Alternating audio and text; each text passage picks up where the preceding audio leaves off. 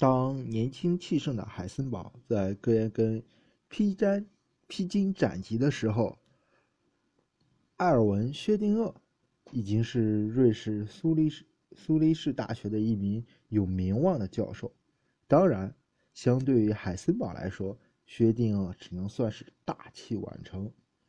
这位出生于维也纳的奥地利人，并没有海森堡那么好的运气，在一个充满了顶尖精英人物的环境里求学，而几次在战争中的服役也阻碍了他的学术研究。但不管怎样，薛定谔的物理天才仍然得到了很好的展现。他在光学、电磁学、气体分子运动理论、固体比热和晶体的动力学方面都做出过突出的贡献。这一切使得苏黎世大学于1921年提供给他了一份合同，聘其为物理教授。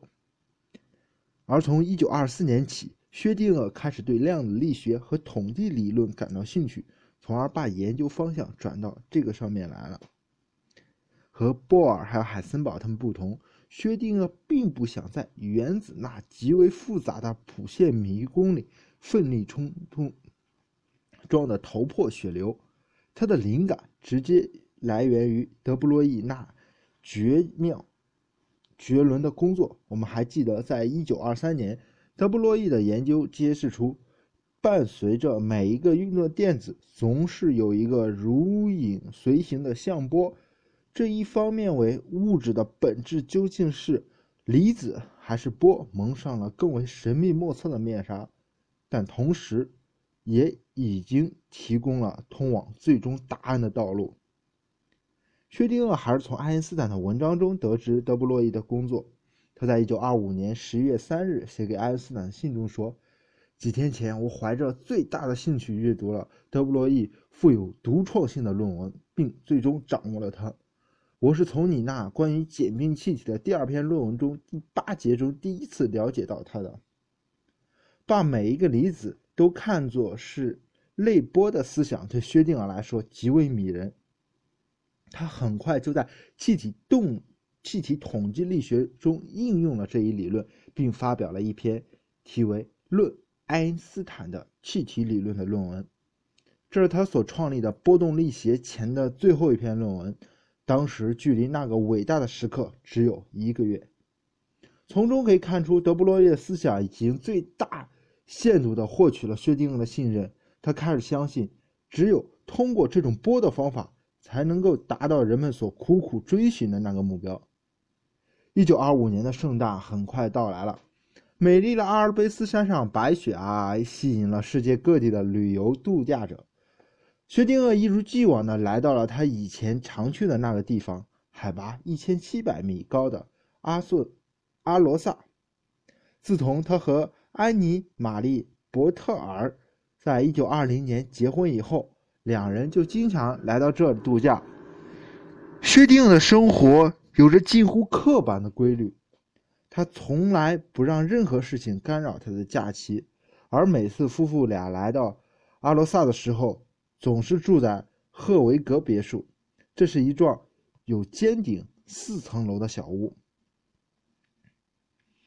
不过，1925年来的却只有薛定谔一人，安妮留在了苏黎世。当时他们的关系显然极为紧张。不止一次地谈论着分手以及离婚的事宜。薛定薛定谔写信给维也纳的一位旧日的女朋友，让她来阿罗萨陪伴自己。这位神秘的女郎的身份始终是个谜题。第二次世界大战后，无论是科学史专家还是八卦新闻记者，都曾经竭尽所能地去求证她的真面目，却都没有成功。薛定谔当时的日记已经遗失。而从留下的蛛丝马迹来看，他又不像任何一位已知薛定谔的情人。但有一件事情是肯定了：这位神秘的女郎极大地激发了薛定谔的灵感，使他在接下来的十二个月里，令人惊异的始终呢维持着一种极富创造力和洞察力的状态，并接连不断发表了六篇关于量子力学的主要论文。薛定谔的同事在回忆的时候总是说，薛定谔的伟大工作是他生命中一段情欲旺盛的时期做出的。从某种程度上来说，科学还是要小小的感谢一下这位不知名的女郎。回到比较严肃的话题上来，在咀嚼了德布罗意的思想后，薛定谔决定用它，决定把它用到原子体系中去描述。我们都已经知道，原子中电子的能量是不连续的，它有原子的分立谱线而充分的证实。为了描述这一现象，波尔加了一个分立能级的假设，海森堡则运用他那庞大的矩阵，经过复杂的运动运算后。导出了这一结果。现在轮到薛定谔了。他说：“不用那么复杂，也不用引入什么外部假设，只要我们把电子看成德布洛伊波，用一个波动方程去表示它，那就行了。”薛定谔一开始从建立在相对论基础上的德布罗意方程出发，将其推广到束缚离子中去。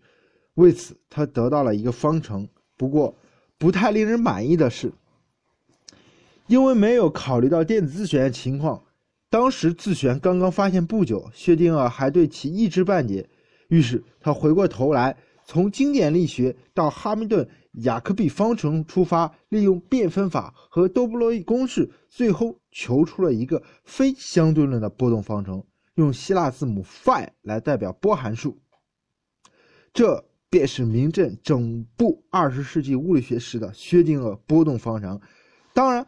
对于一般的人，我们并没有必要去讨论数学上的详细意义，我们只需要知道其中的一些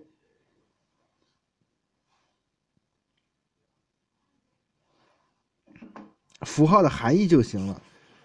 我们现在如果要求解方程 sin(x) 等于零，答案将会是一组数值，x 可以是零，可以是派，可以是二派，或者是 n 派。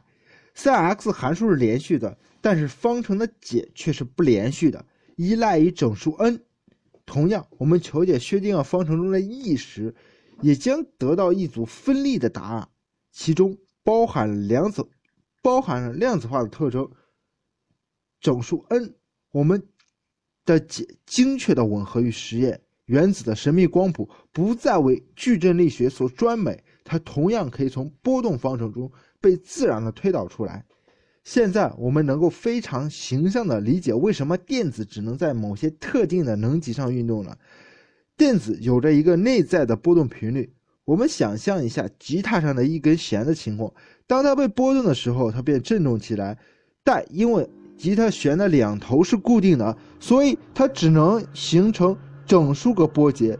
如果一个波长是二十厘米。那么弦的长度显然只能够是二十厘米、四十厘米、六十厘米，而不可能是五十厘米，因为那就包含了半个波，从而和它被固定在两头互相矛盾。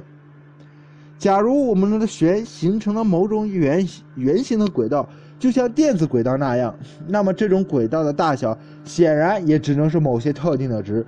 如果一个波长二十厘米，轨道周期也就只能是二十厘米。的整数倍，不然就无法头尾相接了。从数学上来说，这个函数叫做本征函数，求出分立的解叫做本征值。所以薛定谔的论文题目是量子化的本征值问题。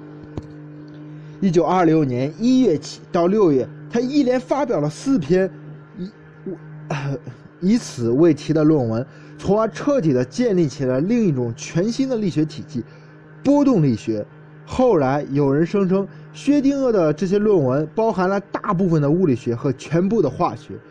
在这四篇论文中，他还写了一篇从微观力学到宏观力学的连续过渡的论文，证明古老的经典力学只是新生的波动力学的一种特殊表现。它完全的被包容在波动力学内部。薛定谔方程一出，几乎全世界的物理学家都为之欢呼。普朗克称其为划时代的工作。爱因斯坦说：“您的想法来源于真正的天才。您的量子力学方程已经迈出了决定性的一步。”艾伦·费斯特说：“我为您的理论和其所带来的全新观念所着迷。在过去的两个礼拜里，我们的小组每天都在黑板上花上几个小时，试图从一切的角度去理解它。”薛定谔方程的通俗形象简明易懂。当人们从矩阵那陌生的迷宫里抬起头来，再次看到自己熟悉的以微分方程所表达的系统时，他们都像闻到了故乡泥土的芬芳，有一种热泪盈眶的冲动。但是，这种新的体系显然也已经引起了矩阵方面的注意。根延根和哥本哈根的那些人，特别是海森堡本人，显然对这种通俗的解释不是满意的。海森堡在写给 Paul 的信中说：“我越是思考薛定谔理论的物理意义，就越感到厌烦。薛定谔对于他那个理论的形象化描述是毫无意义的。换一种说法，那纯粹是一个废话。”薛定谔也毫不客气在论文中说道。我的理论是从德布洛意那里获得灵感的。我不知道他和海森堡有任何继承上的关系。我当然知道海森堡的理论，它是一种缺乏形象化的、极为困难的超级代数方法。我即使不完全排斥这种理论，至少也对此感到沮丧。矩阵力学还是波动力学？全新的量子论诞生不到一年，很快已经开始面临内战。